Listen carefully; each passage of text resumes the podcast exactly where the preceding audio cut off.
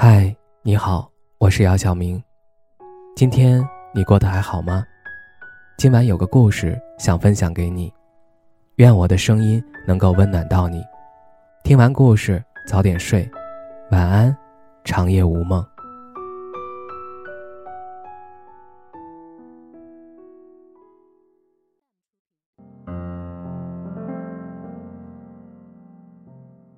为什么你还单身？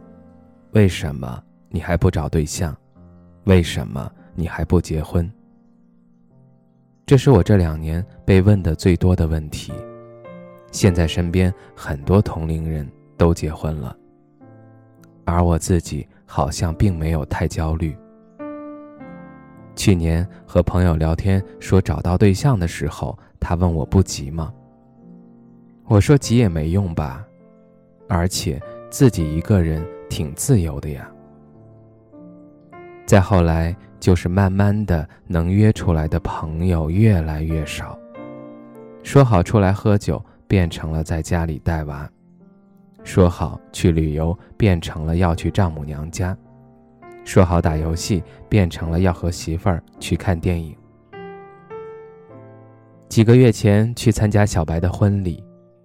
小白和他媳妇儿在台上交换戒指的时候，我没有和大家一样起哄，而是低头看了看自己的表，好像慢了几分钟。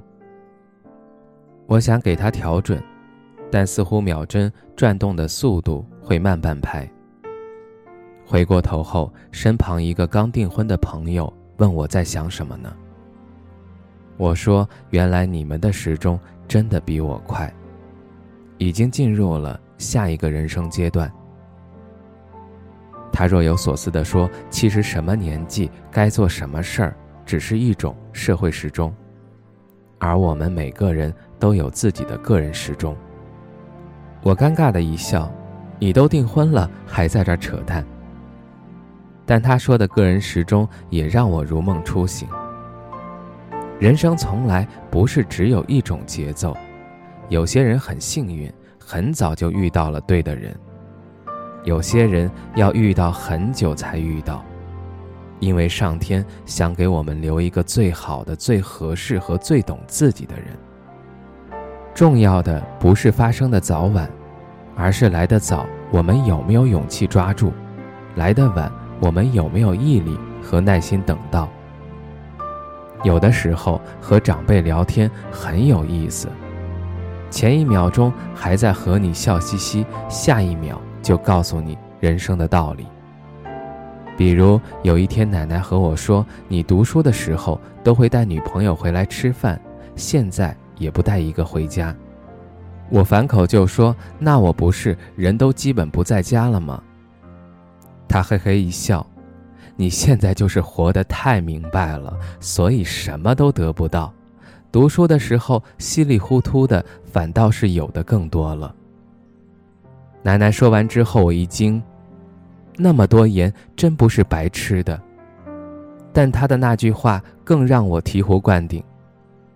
就比如说，十年前，我觉得一个负责任的男生，所得到的快乐就是消息秒回、随叫随到，而现在所得的快乐一定是邂逅的。我身边除了那些个人时钟正常推进的，也有一些人人间清醒，在自己事业上埋头努力的朋友，他们对于目前手里所掌握的财物拥有绝对的支配权，可以说是独立且自由。不过也看得出来，他们在面对结婚的时候是没有办法完全兼顾责任和快乐的。他们总是能在相处几天后就比较准确地预估出对方的生活消费水平和价值观，房、车、彩礼在他们内心中都有一个最基本的定价，超过内心的定价，就会不由自主地盘算这件事儿到底值不值得。他们最不接受的就是用爱情反向绑架物质，我其实可以理解。毕竟，现在所拥有的所有一切都是自己背井离乡、无依无靠博来的。在结婚这件事儿上，慎重一点其实也无可厚非。要问他们快乐吗？我觉得不快乐，可是负责。只不过他们是先对自己负责，而后对未来的家人负责。所以活得太明白好吗？对于现在来说，好也不好。好事无论我们做什么、选择什么，都由自己决定；不好事随之而来的催促、焦虑、不快乐。然后对结婚这件神圣而又热烈的事情开始标上了价码。但结婚这件事情本就是不期而遇后的双向选择，遇到是感性的，是随机的，而选择是理性的，也是必然的。写了这些，再看看开头的那三个为什么吧。除了活得太明白，可能就是还没有一场互相拯救。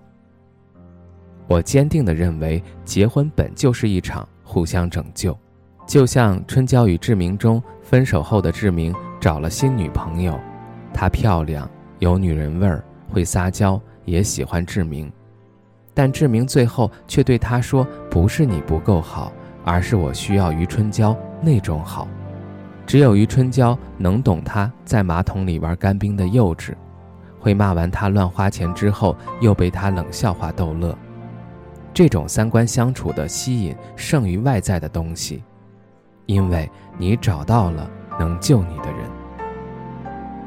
小白结婚的最后面，刚订婚的那位朋友在畅想未来的婚礼是什么样子的时候，他说和他已经说好了，未来的婚礼在海边的一个小城市租一套靠海的小别墅，邀请至亲与挚友，没有千篇一律的仪式。也没有来来往往的人情。二十来人请一位牧师，在微微的海风中为对方戴上婚戒。假如我们需要的是爱与被爱，是认可、尊重、被重视，那就千万不要将就。我们可以随便找一个人草草过一生，但我们的人生太长了，面对漫长的岁月，只有汹涌的爱意和浪潮退去的责任感。才能与之抗衡，只靠一点点的喜欢，那是远远不够的。最后的最后，再回到小白的那场婚礼上，交换戒指的时候，我除了低头发现自己的手慢了半拍，我也知道，当他们宣誓着无论贫穷还是富有都要在一起的时候，如果要是那二十八万八拿不出来的话，我们都看不到这场婚礼。